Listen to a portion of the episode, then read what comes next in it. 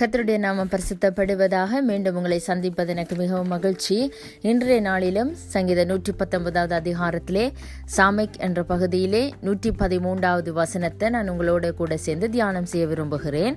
வசனம் சொல்லுகிறது வீண் சிந்தனைகளை நான் வெறுத்து உமது வேதத்தில் பிரியமாயிருக்கிறேன். ஆமேன். வசனம் சொல்லுகிறது வீண் சிந்தனைகளை நான் வெறுத்து உமது வேதத்தில் பிரியமாய் இருக்கிறேன் என்று சொல்லி. ஆமேன். இன்றைய நாளிலும் அவருடைய வார்த்தை எங்களை பார்த்து சொல்லுகிறது வீண் சிந்தனைகளை நாங்கள் வெறுத்தால்தான் அவருடைய வேதத்தில் பிரியமாய் இருக்க முடியும். ஆமேன். வீண் சிந்தனைகள் ஆமேன். அதாவது தேவனுக்கு பிரியமில்லாத சிந்தனைகள் வீணா யோசிக்கிற சிந்தனைகள். தேவனுடைய வார்த்தைக்கும் அவருடைய கட்டளைகளுக்கும் அவர் கொடுத்திருக்கிற பிரமாணங்களுக்கும் எந்த விதமான சம்பந்தமே இல்லாத சிந்தனைகளைத்தான் வீண் சிந்தனைகள் என்று சொல்லி எழுதப்பட்டிருக்கிறது. ஆமீன். நாங்கள் என்ன செய்கிறோம் என்று சொன்னால் எங்களுடைய வாழ்க்கையில் அநேக நேரங்களில் வீணாய் சிந்தித்து வேதத்தை மறந்து வாழுகிறவர்களாய் இருக்கிறோம். ஆமீன். அதனால தான் இன்றைய நாளில் அவருடைய வசனம் விசேஷமாக எங்களை பார்த்து சொல்லுகிறது. வீண் சின்ன சிந்தனைகளை நாங்கள் வெறுக்கிற பொழுதுதான் அவருடைய வேதத்தில் நாங்கள் பிரியமாய் இருக்க முடியும் என்று சொல்லி ஆமேன். வேதத்தின்படி நடக்க முடியும் வேதத்தின்படி வாழ முடியும் ஆமேன்.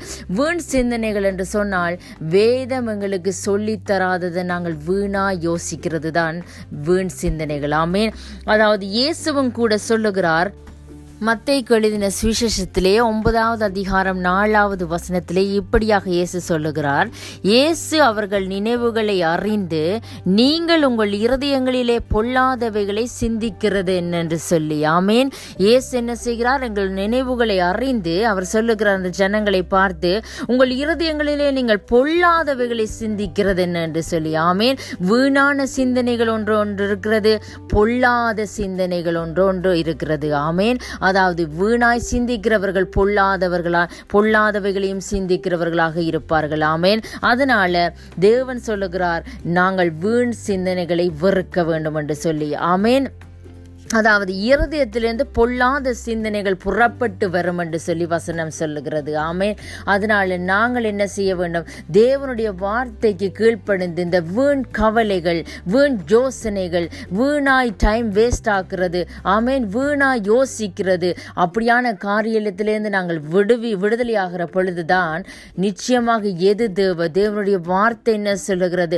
அவருடைய வேதத்தில் எல்லா ஆலோசனைகளும் உண்டு. அவருடைய வேதத்தில் எல்லா துக்கத்தையும் துயரத்துக்கும் எல்லா கவலைக்கும் எல்லா கண்ணீருக்கும் பதில் உண்டு. ஆமேல் எல்லா சந்தோஷத்திற்கும் பதில் உண்டு. எல்லா சமாதானத்திற்கும் பதில் உண்டு. ஆமேல் ஆனால் நாங்கள் என்ன செய்கிறதுன்னு சொன்னால் வேதத்தை ஒரு சைடில் வச்சுட்டு என்னண்டு இந்த பிரச்சனையை நான் செய்து முடிப்பேன்? என்னண்டு இந்த காரியத்தை இந்த உலக பிரகாரமாக இதை செய்து முடிக்கலாம் என்று சொல்லி இப்படியே எங்கள் நாட்களை நாங்கள் வீணாய் சிந்தித்து சிந்தித்து வீணாய் செயல்பட்டு செயல்பட்டு வேஸ்ட் ஆக்கி போடுகிறோம். ஆமேன். ஆனால் அவருடைய வார்த்தை சொல்லுகிறது வீண் சிந்தனைகளை என்ன செய்யுங்க? வெறுங்கன்று சொல்லி. ஆமேன். அதை வெறுத்தாத்தான் நாங்கள் வேதத்திலே பிரியமாக இருக்க முடியும். ஆமேன். வீண் சிந்தனைகள் என்று சொல்லுகிற பொழுது தேவனுடைய வார்த்தைக்கு அப்பாற்பட்டு செய்கிற எல்லா காரியமுமே வீணாயிருக்கிறது. ஆமேன். அதனால கிறிஸ்தவர்களாக இருக்கிற நாங்கள் வீணாய் எங்களுடைய டைமில் வேஸ்ட் ஆக்காதபடிக்கு வீணாய் சிந்திக்காதபடிக்கு வீணாய் கவலைப்படாதபடிக்கு வீணாய் கஷ்டப்பட்டு நொந்தலப்பட்டு இருக்காதபடிக்கு எப்பொழுதுமே நிதானமாய் தேவனுடைய வார்த்தை வார்த்தையின்படி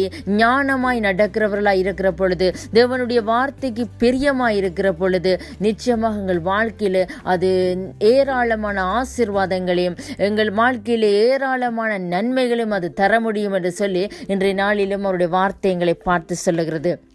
அதனால நாங்கள் எங்களுடைய வாழ்க்கையில் இந்த வேதத்தை வாசிக்கிற பொழுது இந்த எங்கள் வாழ்க்கையில் கிறிஸ்தவர்களாய் வாழுகிற பொழுது நிச்சயமாக அந்த வீண் சிந்தனைகளை நாங்கள் வெறுக்க வேண்டும். ஆமேன். விசேஷமாக அந்த பொல்லாத சிந்தனைகளை எங்கள் வாழ்க்கையில் இருந்து நாங்கள் வெறுக்க வேண்டும். அது அவைகள் எங்களை விட்டு அகன்று போகிற பொழுதுதான் தேவனுடைய சமாதானம் தேவனுடைய ஆசீர்வாதம் அந்த வார்த்தையில் சொல்லப்பட்ட ஒவ்வொன்றும் எங்கள் வாழ்க்கையிலே நடக்கும். அதனால் இன்றைய நாள் வார்த்தையின்படி கர்த்தர் உங்களை நிறைவாக ஆசீர்வதிப்பாராக. ஆமேன் ஆமேன் ஆமேன்